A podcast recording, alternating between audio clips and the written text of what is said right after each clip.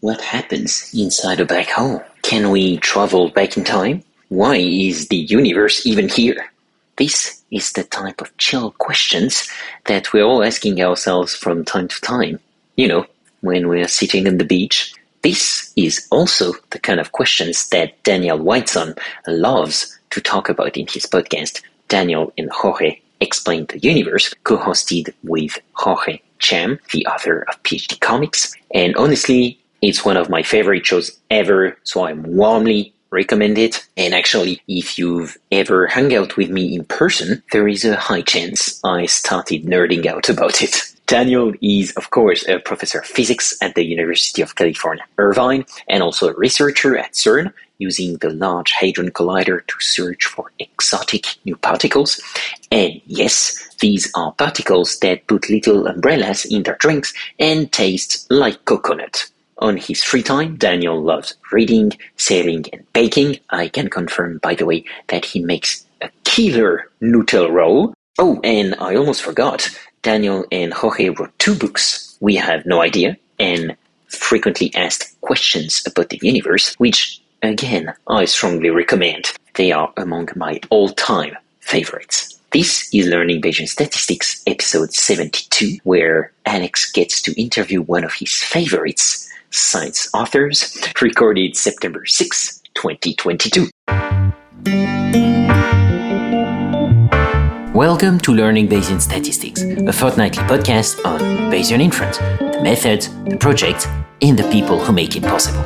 I'm your host, Alex Andorra. You can follow me on Twitter at Alex underscore Andorra, like the country. For any info about the podcast, learnbayesstats.com is la place to be. Show notes, becoming a corporate sponsor, supporting LBS on Patreon, unlocking Bayesian merch, everything is in there. That's learnbayesstats.com. If with all that info, a Bayesian model is still resisting you, or if you find my voice especially smooth and want me to come and teach Bayesian stats in your company, then reach out at alex.andorra at pymc-labs.io or book a call with me at learnbayesstats.com. Thanks a lot, folks, and best Bayesian wishes to you all.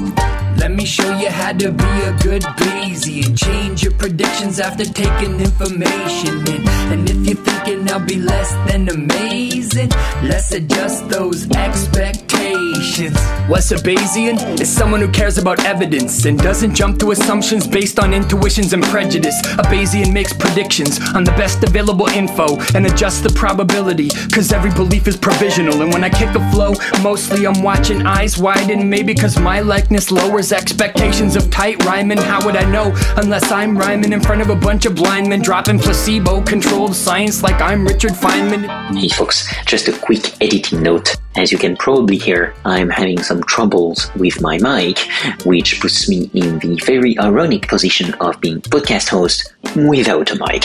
So, thank you in advance for your patience and understanding. I'm already looking into a replacement, so hopefully for the next episode, you'll hear me with a brand new mic with a great sound. And also a quick thank you to Tyler Birch, who is a podcast patron and was kind enough to put me in contact with Daniel Whiteson. So officially, thank you so much, Tyler. You made my day. Okay, now let's talk about physics and the universe.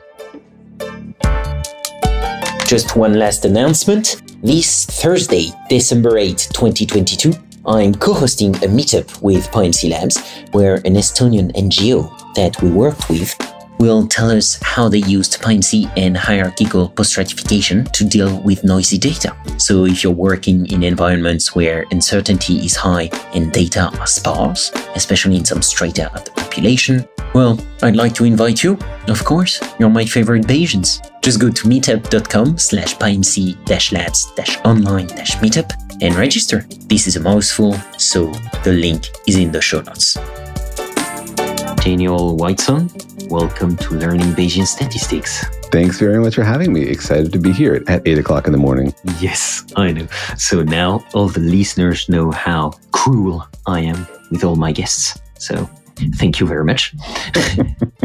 be warned, potential guests. Yeah, exactly. No, I have to say, yeah, you only do that with Daniel because I really love what he's doing. So I needed him to wake up for 8 a.m. so that we could record for about five to six hours. but usually we record in the evening. That's great. And I have actually your voice with me every day because I'm like listening to Daniel and Jorge explain the universe all the time. So that's very fun to, to have you now live with me. Today I was listening to the episode, the cruise tour of the exoplanets. That, that was very fun. I love that one. It's so much fun to talk about those crazy topics in science and to explore them and to take our listeners' minds to other worlds and distant parts of the universe. To me, it's just incredible that sitting here on this tiny little rock, we can actually know something about things that are happening so far away. It's uh, it's kind of impressive. Yeah, yeah, yeah. It's so weird, like to because it makes you feel both powerless and powerful at the same time. It's super weird. it's like, damn, this is like so empty outside, but at the same time, there is so many things. it's just like, it feels weird. But yeah, that's a feeling I love. Like, that's really, and I think you say that a lot in the podcast, like that feeling of like being surprised and understanding afterwards the very weird things that the universe has for us in store. This is an awesome feeling. It is absolutely sort of digesting some crazy new idea about the universe and then thinking about all the people who never even lived to hear it, that lived their entire lives thinking the universe was one way and not realizing it was something different. And then thinking forwards to humans in the future who will make new crazy mind bending discoveries and think about us as living in that ignorant age before they understood how things really were. So I like to think of ourselves as sort of in a long line of ignoramuses. Yeah, yeah, exactly. And I, I think about that also sometimes when I'm like trying to remember that I know some stuff, but there is more stuff that I don't know.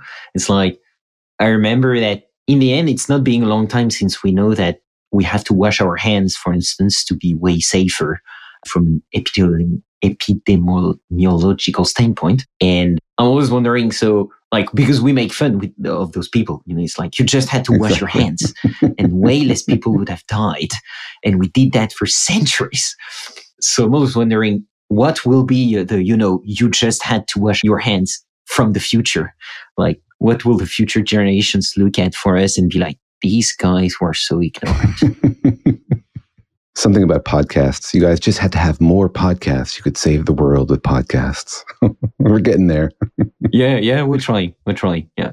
So actually, this is a very serious podcast. So I have to start very seriously and, and ask you, Daniel, what's your zodiac sign and what does it say about the universe? Well, I was born in June, so my zodiac sign is Gemini, and it says absolutely nothing about the universe except that humans have been struggling forever to try to make sense of it and have come up with like pretty crazy ideas for how to digest the universe and explain the things that seem to make no sense you know, if you are a human 20,000 years ago or 10,000 years ago, trying to understand why your child has died of disease or why a storm ruined your crops, you're going to wonder, you know, what's out there causing all these things? Is it some other intelligent being, you know, the gods? Is it some process out of your control? And so it's, uh, you know, it's just part of the rich tapestry of humans desperately trying to understand the universe around us. Yeah, yeah. And you have heard you heard it here first, people. So astrology is a real science. That's the first thing. it's storytelling. It's storytelling. And there is an important part of science, which is storytelling, right? Science is, in the end, telling a kind of story. That doesn't mean that every story is science, but all good science does have a story element to it. Yeah. And a human factor. That's also what I love in the work you're doing with Jorge and what I try to do with the podcast also is like to make science more human because I'm a statistician myself and it's very interesting. And I read a lot about physics. I'm, I'm a real nerd about that right now. And it's funny because each time you say that, people are really intimidated and they're like, oh, yeah, that's very powerful, but like so dry and, you know, uh, rational, but for them, rational is not a good word. and I'm always like, you know, saying the contrary. I'm like, yeah, well, it's because you only see the result, right? But any big discovery in science starts with humans and even continues with humans. Like the, like science was not something that came out of the universe. It's something like the scientific method is something we invented to answer the questions we were really curious about. So in the end, it is actually extremely human incarnated and also I find it quite poetic, you know, like when you look at the night sky and you see like big red dots, you're like, damn, that's a dying star. Is it that? Like, yeah, um, like dying star, but it's actually already dead. You're seeing something that already happened, but you're only seeing it right now. And this is always mind blowing to me. And it's kind of poetic in a way. I totally agree with you. And I think it's often overlooked that science is not this institution of knowledge, it's a human activity. It's by people, it's of people, it's for people, right? The questions we ask are the questions we want answers to. And, you know, every time you read some paper about like the mating habits of hummingbirds, because somebody out there has decided that's the most important thing in the world and we have to understand it. And I'm going to spend six years crouching in a bush watching hummingbirds do it so that we can understand the answer. And so, you know, science only gets pushed forward when somebody is like, desperately curious about that particular question.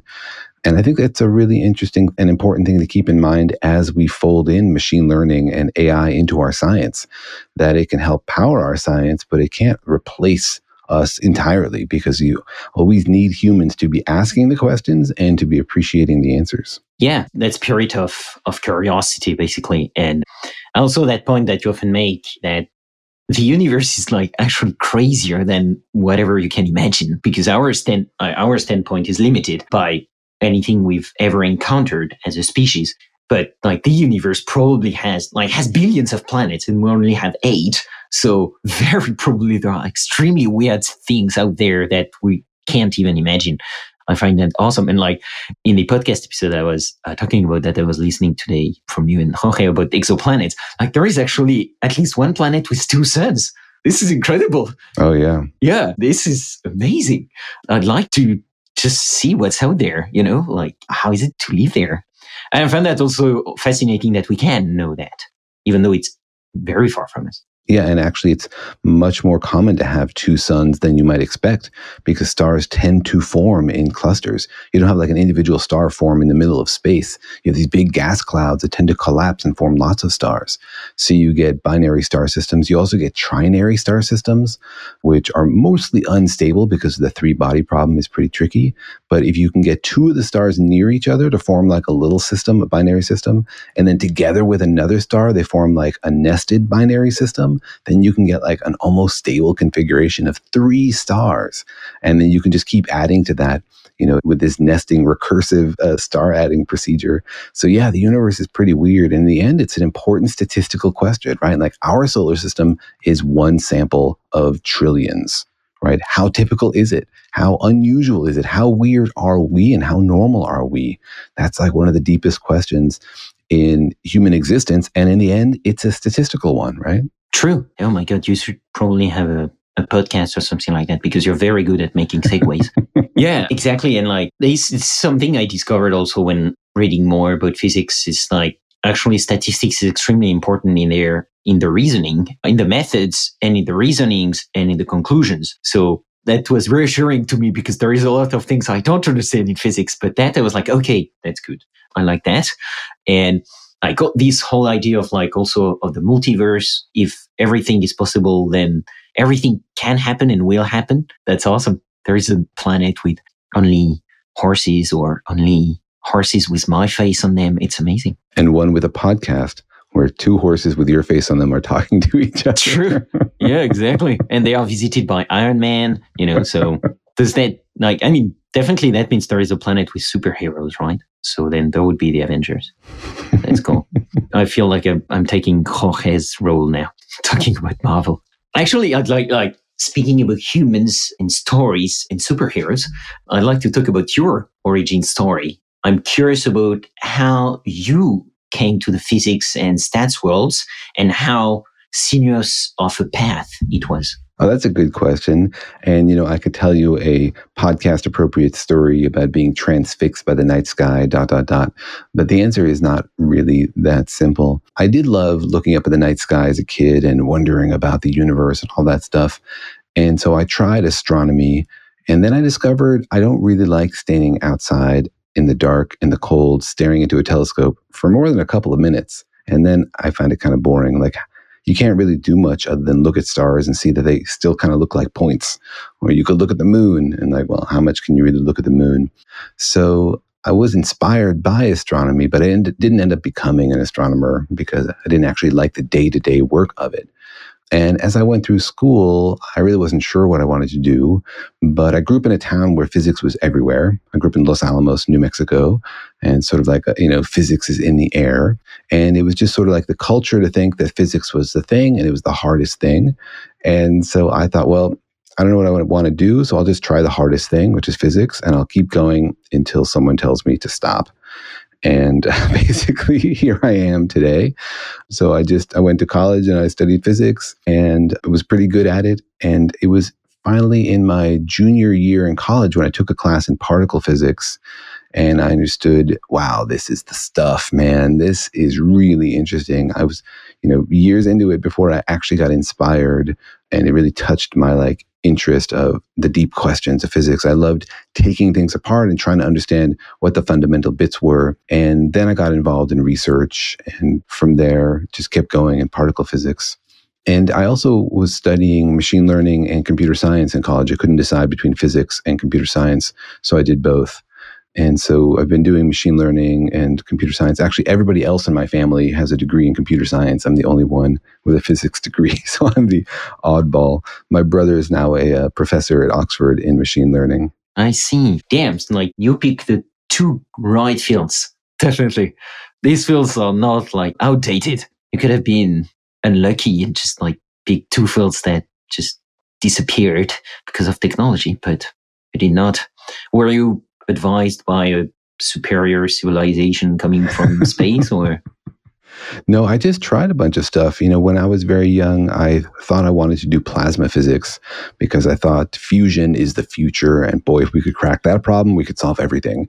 And I still think that's true. But I tried spending a summer doing fusion research and I just found it boring. There's something I didn't understand, which is really basic, which is that to do research in science, you need to not just be interested in the big questions, and that's not that hard, but you also have to enjoy the day to day work of it because on a daily basis, we're not making big discoveries and solving huge problems. We're doing some craft. And in the case of plasma physics, it was like dealing with vacuum chambers and wrenches and pumps. And I didn't really like that. I thought it was boring and annoying. And I spent a, another summer trying condensed matter physics, which seemed awesome because we were like zapping things with lasers to make new kinds of materials, which, wow, that seems amazing. Except that mostly it meant debugging the laser. And a laser has like 5,000 components. And if each one works 99% of the time, the laser never works. So I spent a whole summer in a basement trying to make a laser work and got it to work for like 19 seconds. And so I was interested in the questions, but not the craft. And then particle physics, of course, I was intrigued by the fundamental nature of matter. But it turned out that the day to day work was mostly writing computer programs to analyze data. And that was my jam. And so I love spending my days building little mental machines, little software algorithms to solve a problem. So finally, I found something where I was both interested in the day to day work and in the deep questions. And so that's why it was a good fit for me. Yeah, definitely. Okay, so I want to dive, dive actually a bit deeper into like what you actually do, um, because it's something I, I don't really know about because in, in your podcast or books, you talk about the general topics, but not really about your personal work. So I'm very curious about that. But from a meta standpoint, yeah, I really love that point of, yeah, when you can and when you're at that time in your life, like really try stuff out and just like, it's okay to like try stuff and find that boring and fail at it and then come back to it or go to something else. I think it's extremely important and something that not enough people do, at least in France. so like, just do it. Yeah, I think it's one of the hardest things in life is to figure out who are you and what do you like to do? If everybody knew that, you know, at 15, their life path would be so much more satisfying, right? But sometimes it takes until you're 25 or 35 uh, to figure out like who actually are you and what is it you like to do with your time. Yeah. In a way, it sounds a bit discouraging, right? Because we have to understand the, the universe, but we also have to understand ourselves.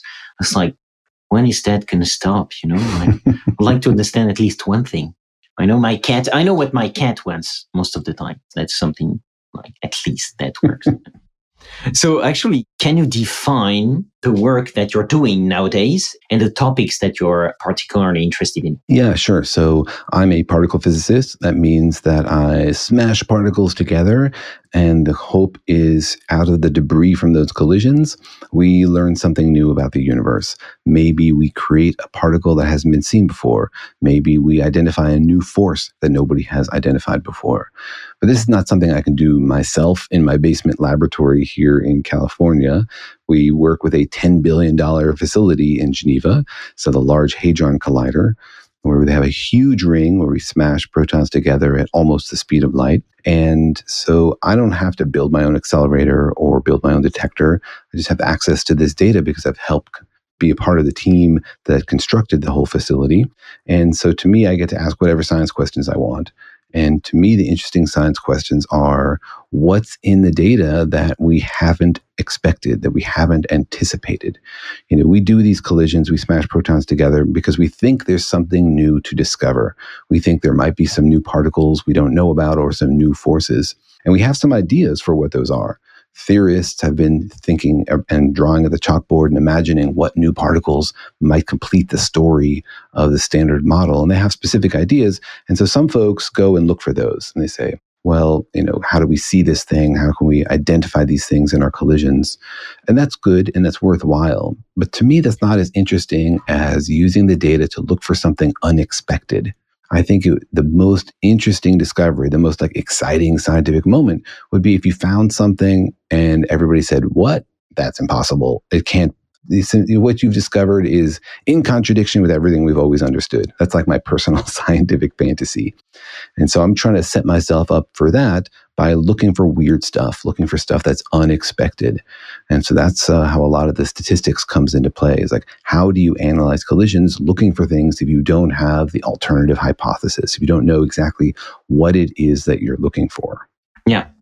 And in a sense, I really like that because like the motivation is the same as people who are like convinced that uh, UFOs are real, you know, I mean, coming from outer space or some conspiracy stuff. Like the motivation in a sense is the same. Like it's this willingness to believe that something extraordinary is possible and can happen and is actually happening all the time in the universe. But what differs is the method to go there. Because then with the scientific methods that you apply and the statistics that you use in your experiments, you can actually be somewhat certain, depends on the topics, but you can actually estimate also your uncertainty around your theories and be like, well, I'd really like this theory of, well, I don't know, aliens visiting us and actually already having visiting us to be true, but I can't really believe it because of these other alternative theories that are much more probable. And I love that the motivation is the same and is actually something that seems to be in like I don't know, our species since the, the beginning of times, right? There was someone at some point who was like, what's behind this hill where everybody, nobody has ever been? So I, I really love that. But then the method comes into play and then that's how you make discoveries. Yeah, you know, the truth is out there and it's definitely part of being curious is allowing yourself to believe that something crazy could exist. And it's also interesting because it's very subjective. You know, what you choose to look for, it comes from your curiosity, it comes from a very human place, the kind of thing you'd like to discover or the kind of question you want to ask. It makes me wonder when we talk about the universality of physics. Some people think that the physics we're uncovering about the universe is deeply true, you know, that the particles are there whether we're looking at them or not, and that top quarks have existed since the beginning of the universe. And if aliens arrived, we could talk to them about these particles. You know, we probably couldn't talk to them about what they like to eat for lunch or how they celebrate their birthdays or these kind of cultural arbitrary things, but that in physics there's like something universal and deep and true. But I'm not sure I'm convinced by that. I think that a lot of the questions we ask have human motivations and the answers we tell have human stories. And so I think there's a lot of humanity there. I think it'll be really eye opening if we ever do get to talk to alien physicists And there's this subjective nature in all of our science. You know, the theoretical community in particle physics is excited about one idea. It's called supersymmetry that maybe there are these particles and we know the electron, the muon, the tau, all these tiny little things that make up the world around us.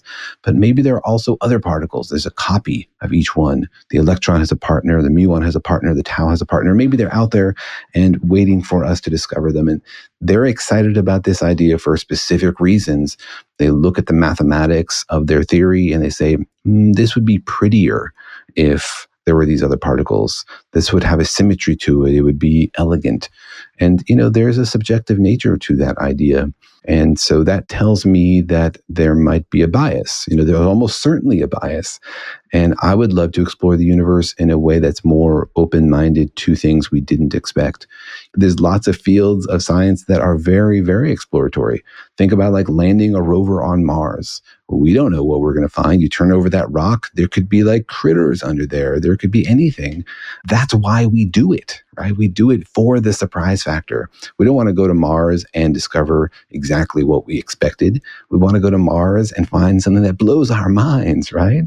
And so that's what I want to do in particle physics is to look for something weird and unusual. And, you know, we have various statistical tools to do that, a lot of which have become much more sophisticated recently because of powerful machine learning that helps us define like what it means to be unexpected, what is different, what is an outlier, but also just a sort of old fashioned creativity. You know, one thing that we do in particle physics is we look for a heavy particle decaying to two other particles. So, for example, when we saw the Higgs boson, we didn't actually see the Higgs boson. We saw it turn into two other things because the Higgs boson lasts for 10 to the minus 23 seconds. You can't actually observe it. You can only infer statistically that it existed because of the patterns of the things it leaves behind sort of like missing a car accident and reconstructing what happened just from the pattern of debris in the intersection. And so that's the kind of thing we do all the time is look for heavy things decaying to pairs of light things. And so I had this idea, well, why don't we look for weird heavy things decaying to weird pairs, pairs people hadn't expected. Like let's not look for heavy particles decaying to an electron and a positron, let's look for heavy particles decaying to an electron and a muon, or an electron and a Higgs boson, or an electron and a W, these strange pairings that nobody had expected. And I proposed this to a theorist friend of mine once at a conference over coffee, and he said, Well, that's ridiculous. I have three reasons why those things could never happen. You will never see those things in your collider. And I thought, awesome because if you're convinced they can't exist and then I discover them, boom, Nobel Prize, right? And then a week later, I saw the same theorist at another conference. And he was like, actually, I have now two different theories that could explain why you might see those events. And so it made me realize that the reason nobody had predicted this or thought about it was just because nobody had been interested. The theoretical community has these trends, these ideas that they follow. And that's not a criticism, right? Every community is like that.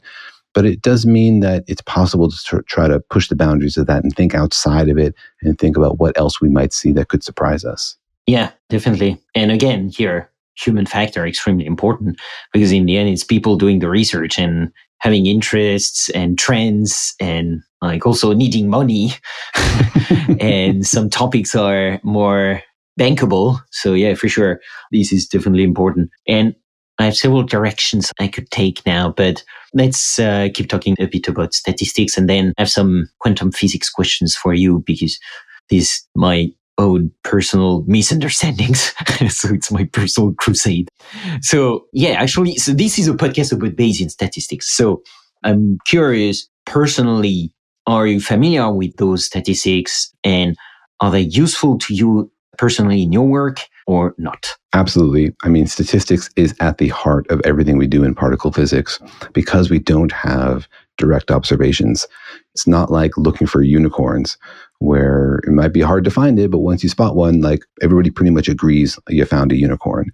In our case, we never see the particles directly. It's always statistical inference. We say we have this data and it's more likely to have been generated by a universe where the Higgs boson exists than a universe where it doesn't exist. And all we can do in the end is make a statistical statement, say there's a less than one in 20,000 chance of a fluctuation from a no Higgs boson universe to look like a Higgs boson universe. So absolutely, statistics is at the core of everything we do. And, uh, you know, I love that. I think statistics is super fun. I love the math of it. I love the logic of it. And I love the philosophy of it, you know? So we definitely use statistics. And I love the sort of fundamental disagreements about what the questions are between Bayesians and frequentists. I find myself, and I don't know if this is going to offend you, more often agreeing philosophically with the frequentists about the nature of the questions that we're asking and how to answer them. But Bayesian methods are very powerful, and I often find myself using them in our papers and in our analysis. Yeah, that's super interesting. And yeah, it's not the first time I hear that point that someone agreeing more philosophically with the idea of what is probability, you know, and these kind of deep kind of axioms in a sense that are at the foundation of the two kinds of statistics. And in a sense, I would say these axioms are kind of like almost a subjective choice where it's like, well, I prefer my statistics founded that way, but I prefer, or I prefer founded it, founded it that way. But then the methods and how you use statistics actually in your work. Uh, it's actually not the first time also that the same person telling me I prefer philosophically the frequentist idea, but then the methods when I use them, I prefer much more the Bayesian way because it's just like much more intuitive to me, and also it's more useful to me because I don't have a lot of data and I have a lot of domain knowledge and prior scientific knowledge that I need to tell the models and so on. Yeah, and it's not just personal taste. It's not just like, oh, I like cherry vanilla and you like chocolate. You know, these are questions about what are the questions we are asking, right? You're talking about the fundamental nature of probability. In the end, statistics always comes down to really carefully specifying what it is that you want to know, because two very similar sounding questions can give very, very different answers. And, you know, English is fuzzy. English is not a great language for communicating specific, quantifiable things, which is in the end why we are writing down mathematical theorems to describe the universe rather than paragraphs. But they do come from humans, right? And so it's what question do you want to know the answer to? Is it interesting to you to say, well, in a thousand parallel universes, you know, would there be a podcast with horse, horse faces on them? That's sort of frequentist, right? Or is it more interesting to you to say, like, well, we just don't know, and this probability describes our lack of knowledge about that kind of stuff. And so I think it's important. It's important that these questions are connected in in the end down to think the things we're asking, the things we want to know the answer to. It's just amazing to me that that you get such different procedures based on asking very similar questions. Yeah, yeah, yeah, exactly. And then depending on your question and context, one or the other kind of statistic will be more useful for sure. It's like having different tools at your disposal and then just using the one that's most appropriate. But it's super interesting to hear that it, it's actually extremely uh, useful in your in your work. And a question I often ask my guests is, do you remember how you first got introduced to Bayesian methods? Yeah, I think that I took a class in statistics in college and I needed it for particle physics and I didn't understand why. And so I like, oh, I'll just take it. And I fell in love with it and I'm learning about Bayesian Bayes theorem and feeling like it was really actually very closely connected to quantum mechanics and linear algebra in a way I hadn't expected thinking about Bayes' theorem, you can sort of think about projecting a vector on, on into a basis space, which is something we do all the time in linear algebra and is essential component of quantum mechanics. You have a, a vector in Hilbert space, and you're thinking about you know the eigenvectors of that space. Well, it seems to me like and you know i'm not a statistician or an expert in this area but it seems to me like expressing a probability in terms of its conditionals using bayes theorem and using those expansions feels to me sort of similar to expressing something in terms of the basis states or the eigenvectors of the space. I like that yeah. Indeed.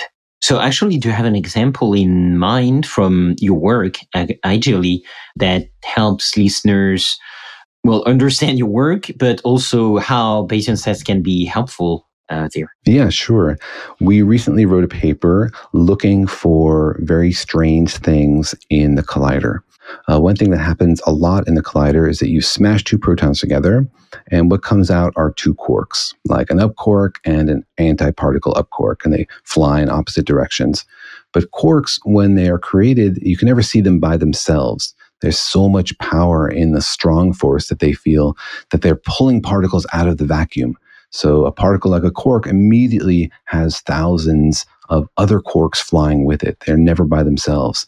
They create these sprays of particles that we call jets. And one idea that people have is well, maybe sometimes these jets have dark matter in them. Maybe they don't just pull like normal quarks out of the vacuum, they also pull dark matter particles out of the vacuum. And maybe we're creating dark matter inside these jets. So we developed some techniques to try to tell these apart. Like, well, you have a jet. Is it from a normal quark or is it from a dark matter particle? Or is there dark matter inside your jet? So we used machine learning to develop a classifier that could try to tell the difference between these two. And that gives you some information. But in order to understand, in order to make a decision, like, is this jet from a quark or is it from a dark matter quark? You also have to have some idea about the prior probability of this happening. And so we use Bayesian statistics in that example to try to fold in the new information we get from the machine learning algorithm that tells us if it looks like a dark matter jet or a normal jet, fold that together with our priors about which one is more likely to try to get some sort of updated information, updated analysis about, you know, whether a particular jet is likely to be from dark matter or likely to be from normal matter. Okay.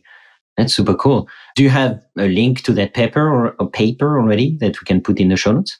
Yeah, absolutely. Um, I have a link to a paper and a little tweet thread about it. It was actually a really fun paper because we did more than just try to throw machine learning at it and say, here's a black box that just tells us whether it thinks it's dark matter or not. We also try to interpret the network. We try to translate the network into a basis space of sort of human concepts about these jets, we asked theorists to define like, can you define a space of ideas? Can you say like, what are all the possible ways you could think about jets, all the possible sort of operators you could imagine on jets, ways to analyze it, like primitives. You know, what are like the, the primitives of the language to think about jets? And then we took this neural network and we try to map it into that space. We say, can we express this neural network, which is just in the end, you know, a complex function with lots of weights into the space of sort of human ideas, translated back to the human mind, and then look at that and understand what is it doing. And so that was a really fun project because we got a little bit of insight into not just whether we could tell them apart, but how the machine learning was distinguishing one kind of jet from another kind of jet. Okay.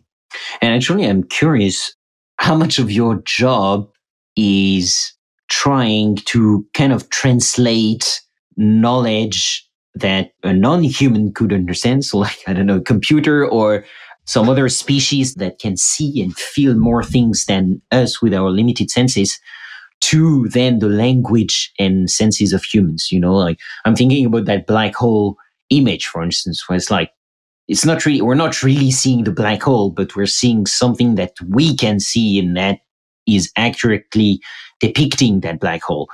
But I'm guessing that it's an important part of the work, right? Because yeah, then you need to like convince not only the scientific community, but then also like the general public about those things. So yeah, I'm curious, like how how does that work for you, and how much of that work that means for you? Yeah, I think that's the central project of physics, right? Is explain the universe, the unfamiliar, in terms of the familiar. You picked a great example, the black hole. You know, what is it that you would actually see with your eyeballs if you were there? That's not what you would see, right? That image is reconstructed from photons of all different wavelengths. Uh, maybe even crisper example is like the James Webb Space Telescope everybody's been like drooling over these pictures on their computer screens, but realize that the James Webb Space Telescope, it sees photons in the infrared. If your eye was there instead of the telescope, you would see something, but you wouldn't see those pictures because those pictures come in an invisible wavelength. If you like literally were looking at an image of the photons from the James Webb Space Telescope, it would just be black. You couldn't see it at all. They've shifted it up in frequency so that you can understand it. And that's a, a literal example, but it's also a metaphor for everything we do in physics. Everything in physics is like that. You know, what is a photon? Well, we try to describe a photon, which is a very strange thing we've never really experienced before or deeply understood in terms of things that we feel comfortable with. Oh, we, it's like a tiny little ball, so let's call it a particle. No, it's sort of more like the waves we see in water, so we call it a wave.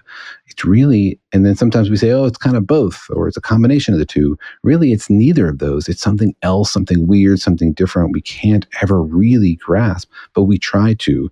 We try to explain this new thing sort of the basis set of the ideas we're comfortable with.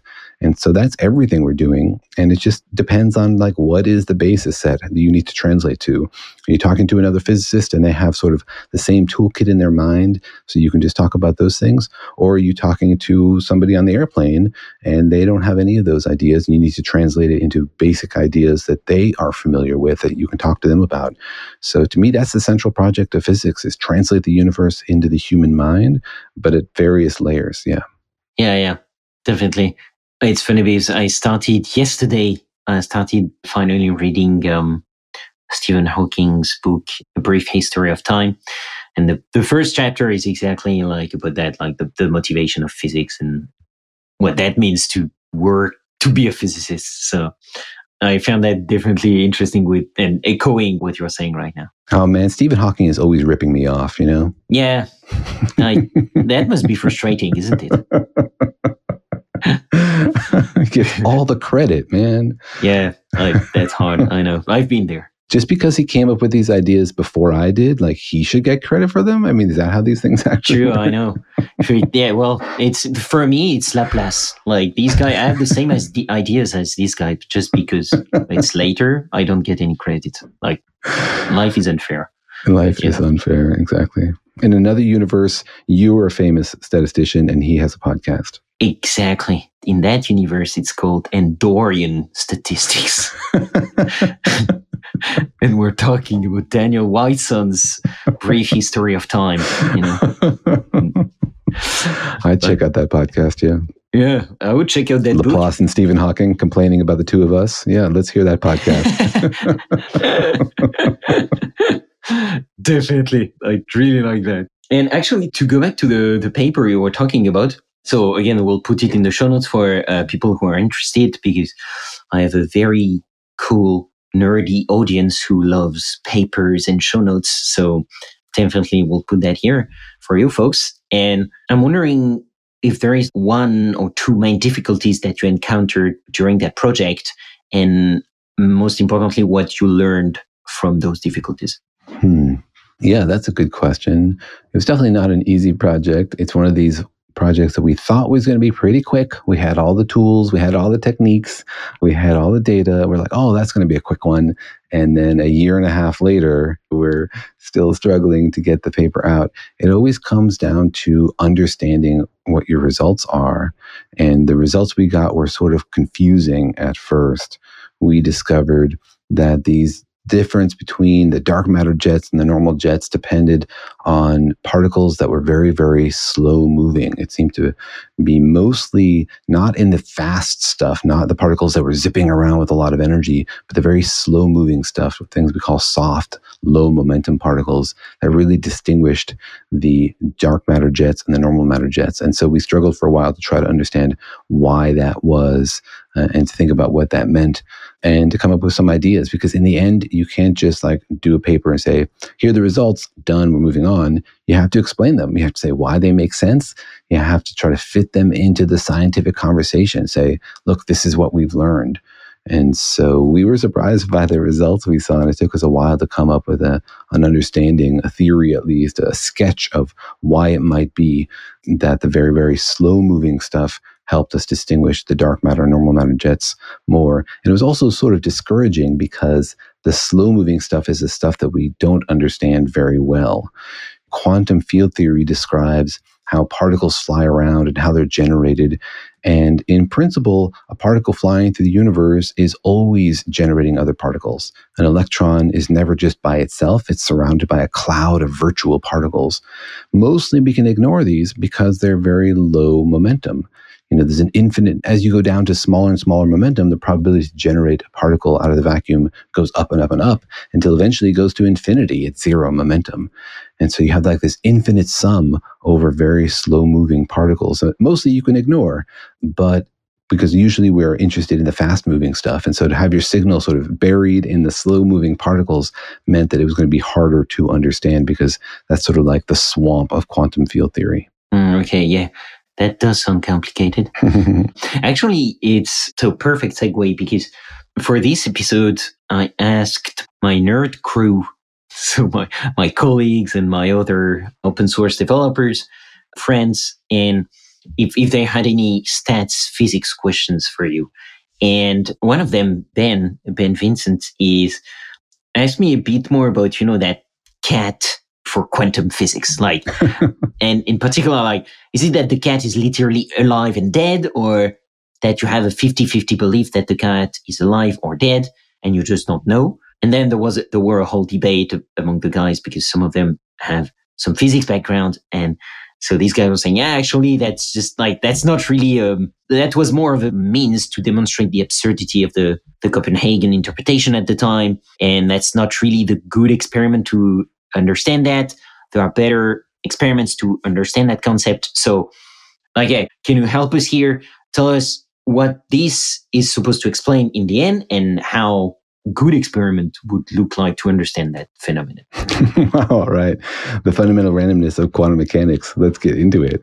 There was this revolution in the early part of last century where people discovered that our explanation of the universe as mechanistic, that like every experiment could be predicted by its initial conditions, that if you knew enough about the particles in your system than like Laplace's demon, right, or the Andorian demon could tell you what was going to happen.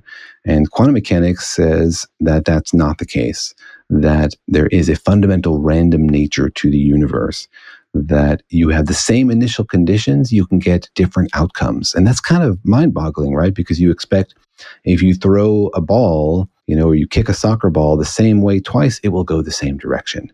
That's your intuition. But quantum mechanical particles don't follow the same rules.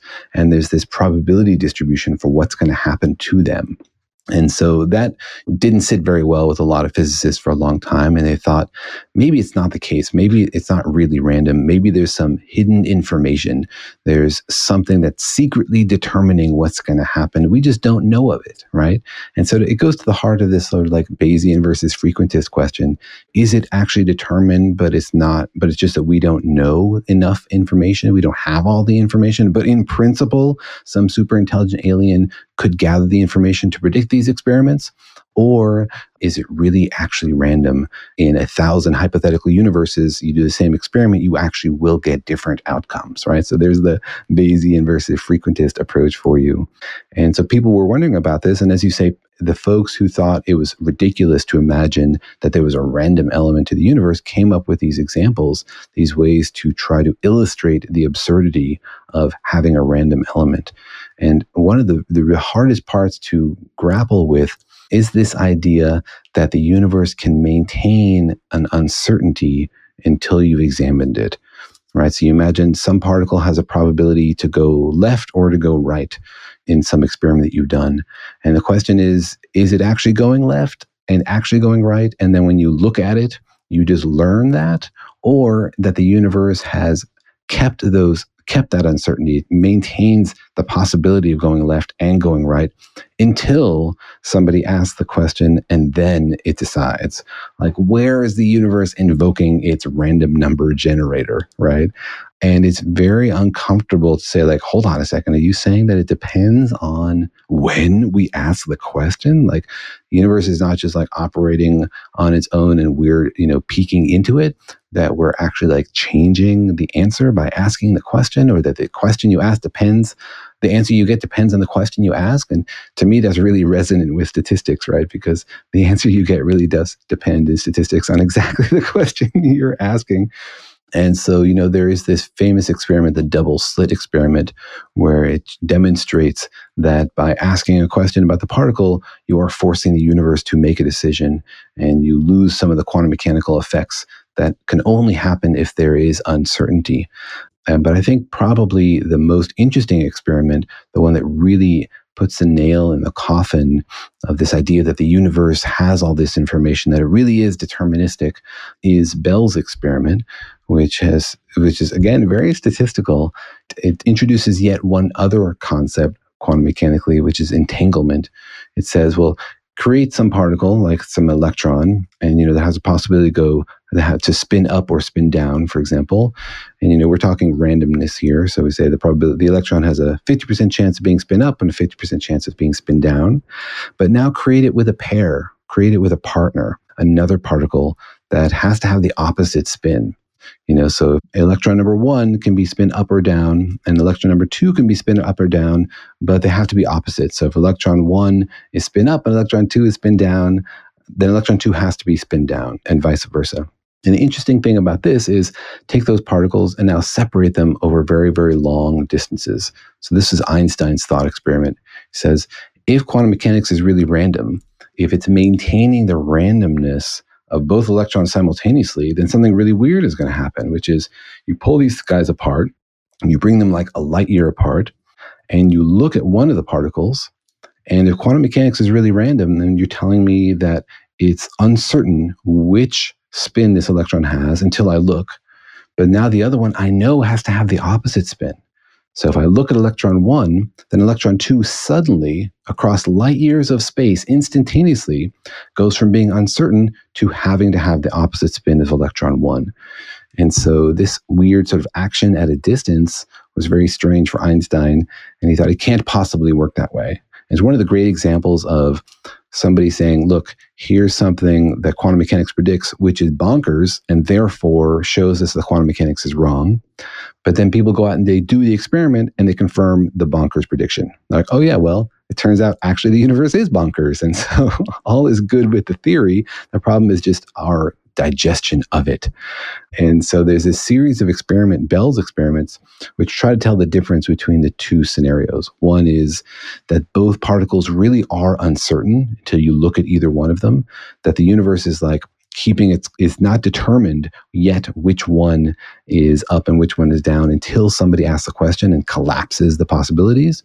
And the other possibility is that they somehow have some information that they've always been spin up or spin down until you look.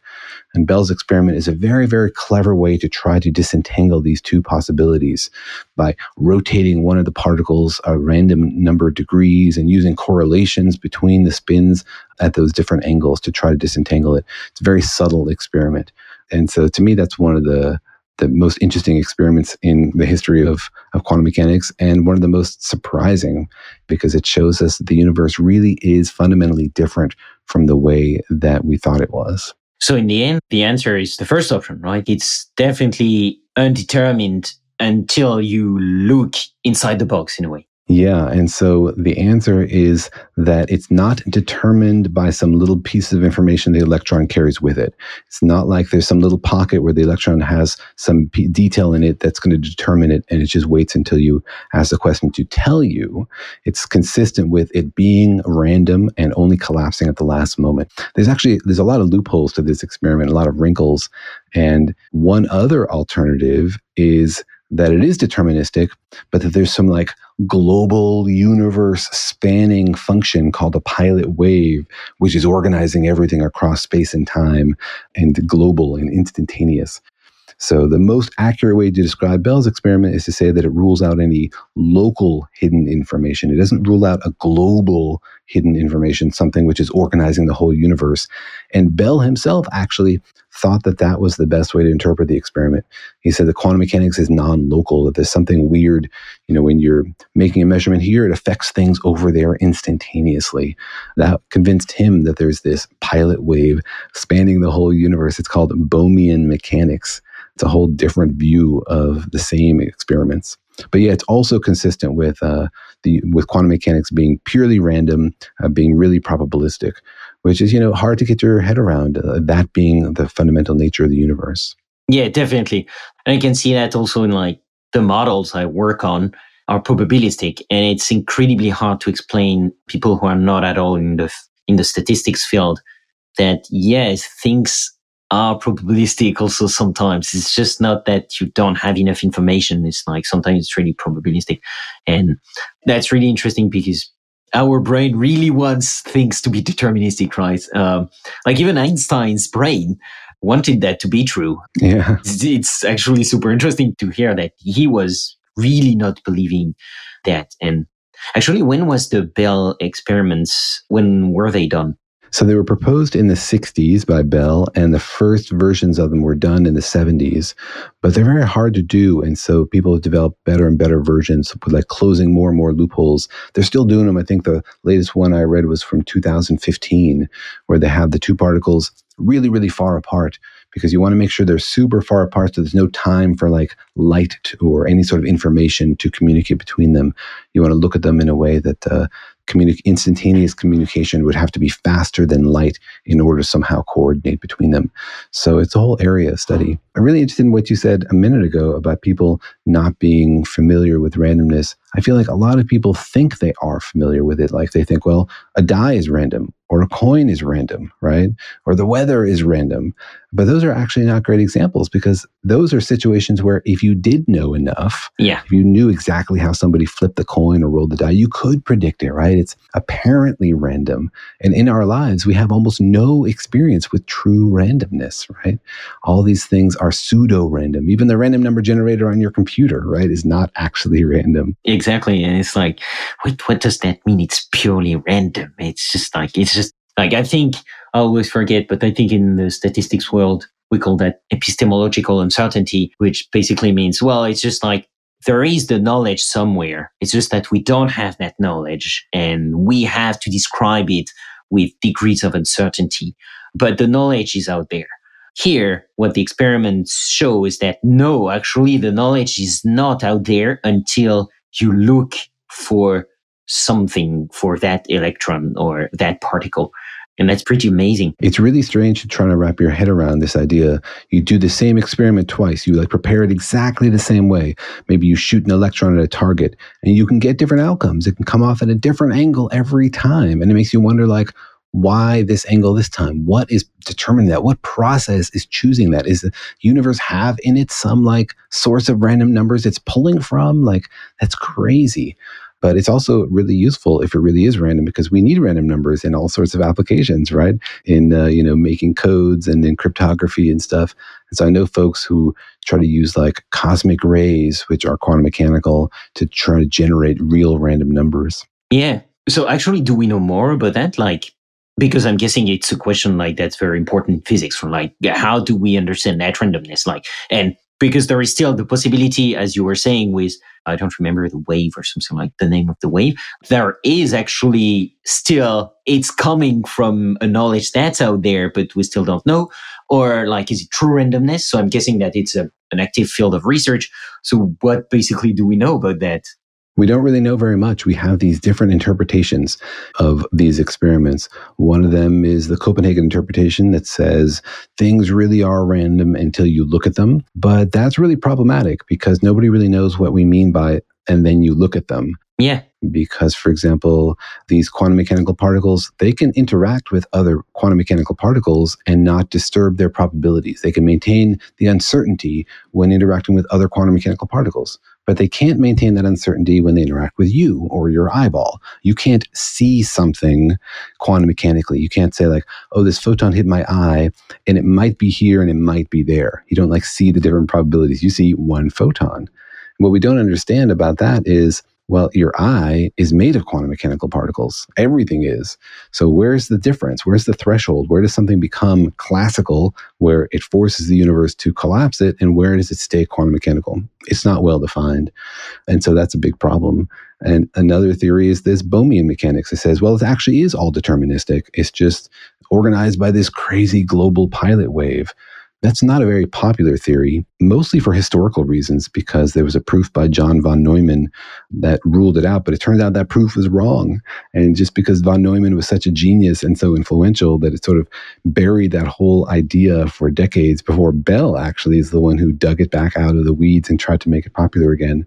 And then there are other theories called like many worlds quantum mechanics that says all of those things happen when there's a probability for something to happen, the universe splits and every possibility happens in a different universe. Oh, oh my God, that would be so amazing. yeah. And in that universe, it's really hard to even define what do you mean by probability because everything happened, right? Everything happens. So everything has a unit probability. So those folks have a sort of a hard task to define like, how do you what do you mean by the probability for this to happen or that to happen when everything is going to happen? So the answer is that we're you know we're at that moment where people are going to look back at quantum mechanics in 100 years or 500 years and be like what were they thinking? They just had to wash their hands you know? The answer is probably so obvious and right in front of us we just are not thinking about it the right way. And somebody out there maybe one of your clever listeners is going to put it together and uh, help us understand it. Oh yeah well, please do so. And then if it's because of us, then definitely mention that episode in your Nobel Prize acceptance. That'd be the, like the least you can do. Yeah. Damn. That's amazing. So it's like, and that would be incredible that the answer is obvious in a way, right? Because like, this would be a huge answer to big mystery that we still have about how the universe works. That would be amazing that the answer would be like, oh yeah, of course. Why didn't I think of that? Yeah, well, you can often do that in the history of science. Sometimes people make discoveries based on data that's already out there. Like Einstein won his Nobel Prize for the photoelectric effect, explaining that photons really are little quanta of energy based on experiments he didn't do. He just read about them. Somebody else could have read about them and made the same ideas and, you know, won the Nobel Prize. And so it's sometimes it really is true that the information is there. You just need somebody to come along with the right idea. Yeah. I mean, that's also a basis of the idea that knowledge is a community, that personal knowledge is kind of an illusion because we are all participating in that community and building it like and that Uh, actually the ideas of relativity, even from Einstein, you can already see them in some writings before from Poincaré, for instance, where you have already some formulas talking about that. But then I just like, it's an idea of the time and it builds up and then, and then someone with, yeah, an amazing intelligence comes and unifies all that. But it's kind of already there. I find that pretty incredible because also it's important. I find one of the most difficult things when you do science education is not to turn some scientists into heroes because then, and that's also kind of the problem of the Nobel Prizes, right? Um, because then that turns those people into prophets and well that's not good and it's something that you often say right um, that if einstein came back to us and was like oh actually the earth is flat well you should not believe him even if it's einstein That's right. And I always hear, I, I, often hear Nobel Prize winners talking about things they don't know anything about because people think, oh, you won a Nobel Prize in physics? Let's ask you about climate change or let's ask you about education policy. It's like, well, these people don't know anything about that. It doesn't make them geniuses in everything to win the Nobel Prize. Yeah, yeah, yeah. And even in their old field. Yeah, so that's important for sure. I mean, but I want to be um, mindful of your time because we could still talk about that. I have so many more questions, but before closing up the show, though, I'm curious about these experiments, these Bell experiments. So did Einstein learn about those or was he dead already? Did he have the result? Like, did he discover that actually he was wrong on that and, and the universe was actually much more random than he thought? No, Einstein died, unfortunately, before Bell wrote these papers and saw these experiments. I would be really curious to know what Einstein thought of these experiments. You know, probably he would respond with, like, oh, that's interesting. Here's another even crazier set of experiments for you guys to go do. But no, unfortunately, we won't know what Einstein thought about these experiments. I see. It's a cool alternative history. Somebody should write that science fiction novel. Oh, uh, yeah, for sure. Yeah. And so last question about that one. How do you do that? Like, how do you see those particles? Right? Tell you, tell us quickly, what does that mean to have two particles like that who are bounded? And how do you identify them? First, you know, like, can you make an error like thinking, oh, particle A here has to be bounded with particle B?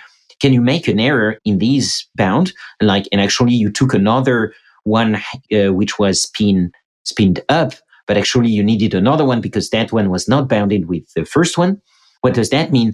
And so you can feel free to like give a general answer. And if you have resources for people to go and read about those experiments, also like, I know, some YouTube videos or things like that, feel free to also share with the listeners and we'll put that in the show notes. Yeah, that's a great question. These correlations between the particles, like particle A and particle B having opposite spins, they come from a local process. Like they are created that way. So you take, for example, a photon and you let it decay to an electron and a positron, and you know that the spin of the electron and the positron together have to equal the spin of the photon. So you create this entanglement, this condition, this constraint on the particles because of the initial conditions of your system. So you just not like that you're going out there looking for particles and saying, I think this one might be connected to that one. You're creating this condition.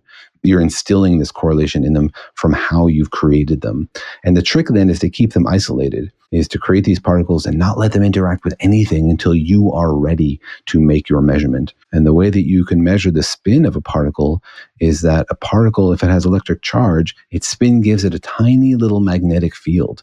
And you can pass it through a magnet and see, like, does it go left or does it go right? And that'll tell you whether it's spinning in one way or spinning the other way. And this whole idea of quantum spin is also very confusing.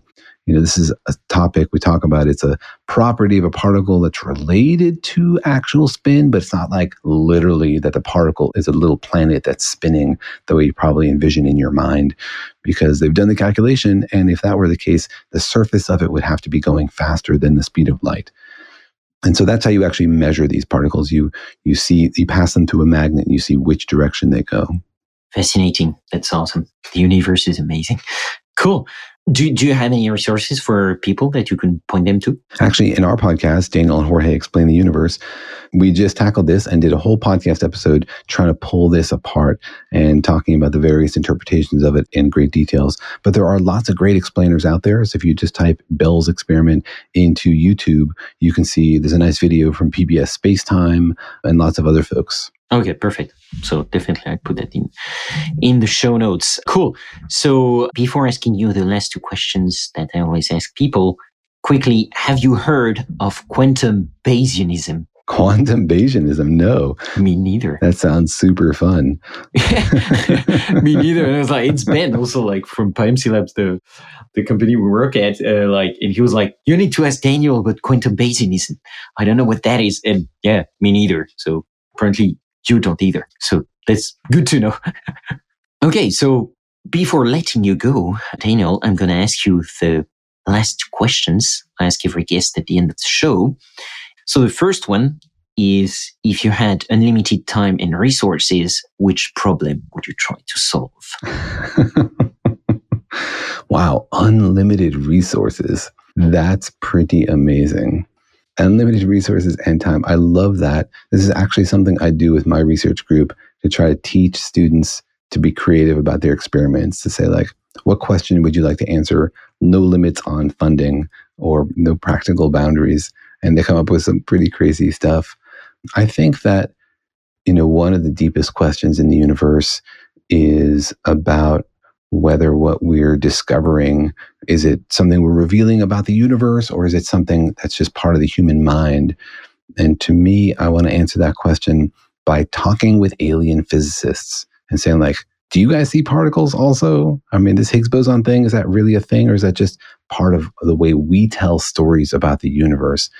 So infinite time and money launch a fleet of artificial intelligence powered self replicating robots that expand and, and reproduce to explore the entire galaxy to find alien intelligence that's technological and ask them questions about their theories about the universe so that we can compare them with ours and also so we can, you know, jumpstart. Like maybe we can find some species that's been doing physics for a billion years and we could just like fast forward our knowledge.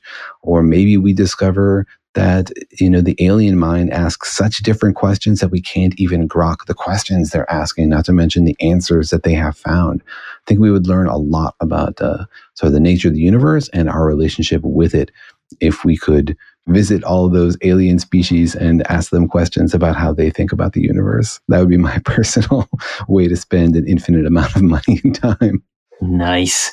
Yeah, I am not surprised that you're answering something related to aliens. it, it's perfect consistency on your part. Thank you. And so, second question if you could have dinner with any great scientific mind, dead, alive, or fictional, who would it be? Hmm. That's a really hard question. There's so many good options. I think for me, one of the most interesting things is discoveries that seem obvious in hindsight. You know, like we look back in history and be like, oh, well, I could have done that or I could have figured that out. That seems obvious. And it seems obvious to us because we're in the future of it, not just because somebody had the idea, like, oh, I could have had the idea for Spider Man. It's because the idea has so changed the way that everybody thinks that it's just like now inherent in the way we're thinking. So, for example, I'd like to talk to Galileo because Galileo did something really amazing, which is he disproved Aristotle's physics, which had stood for thousands of years. He did it in an afternoon with like, you know, a couple of sticks and a ball. And he did it just by actually going out there to test it. He just like did the experiment.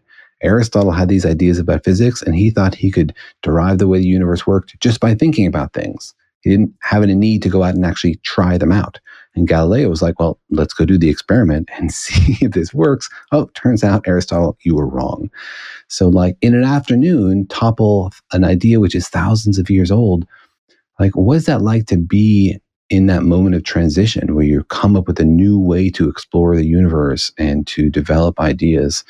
So, you know, he sort of straddles that boundary. He's like in the old world, grew up with the Aristotelian ideas about physics, but using new ideas now to explore the universe and make shocking discoveries. I'd love to hear about what that's like to sort of be on the boundary, what kind of crazy intellect it takes to come up with the bravery to try something so radical and yet so easy. Yeah, me too. Make sure to invite me to that dinner. I'll bring my microphone along. We'll record it. Oh, perfect.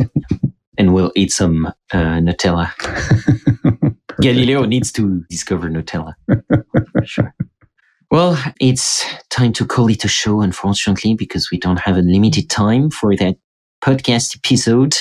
But thanks a lot, Daniel. As expected, it was uh, fascinating and passionating. I really hope that listeners learned as much as me. I really encourage them to check out your podcast, Daniel and Jorge Explain the Universe. I personally binge listened to it. So definitely go there, people. Also, your book with Jorge, uh, we have no idea. I really loved it. And um, I still remember when someone introduced it to me, I was in Buenos Aires in a really, really good parrilla, so um, steakhouse.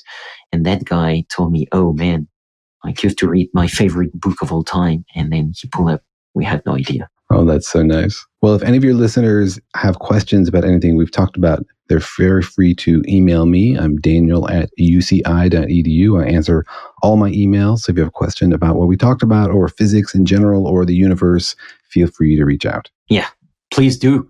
As you heard, Daniel is amazing at explaining physics. So as usual, I put resources and a link to your website in the show notes for those who want to dig deeper. And thank you again, Daniel, for taking the time and being on this show. Thank you very much for having me. It's been a lot of fun. Well, you bet. Well, come back anytime. This has been another episode of Learning Bayesian Statistics. Be sure to rate, review, and subscribe to the show on your favorite podcatcher or on Podchaser, and visit learnbayesstats.com for more resources based on today's topics, as well as access to more episodes that will help you reach true Bayesian state of mind. That's learnbayesstats.com. Our theme music is Good Bayesian by Baba Brinkman with MC Lars and Mega Ran. Check out his awesome work at bababrinkman.com. I'm your host, Alex Andorra. You can follow me on Twitter at Alex underscore Andorra, like the country. You can support the show and unlock exclusive benefits by visiting patreon.com slash learnbayesstats. Thanks so much for listening and for your support. You're truly a good Bayesian. Change your predictions after taking information And if you're thinking I'll be less than amazing, let's adjust those expectations.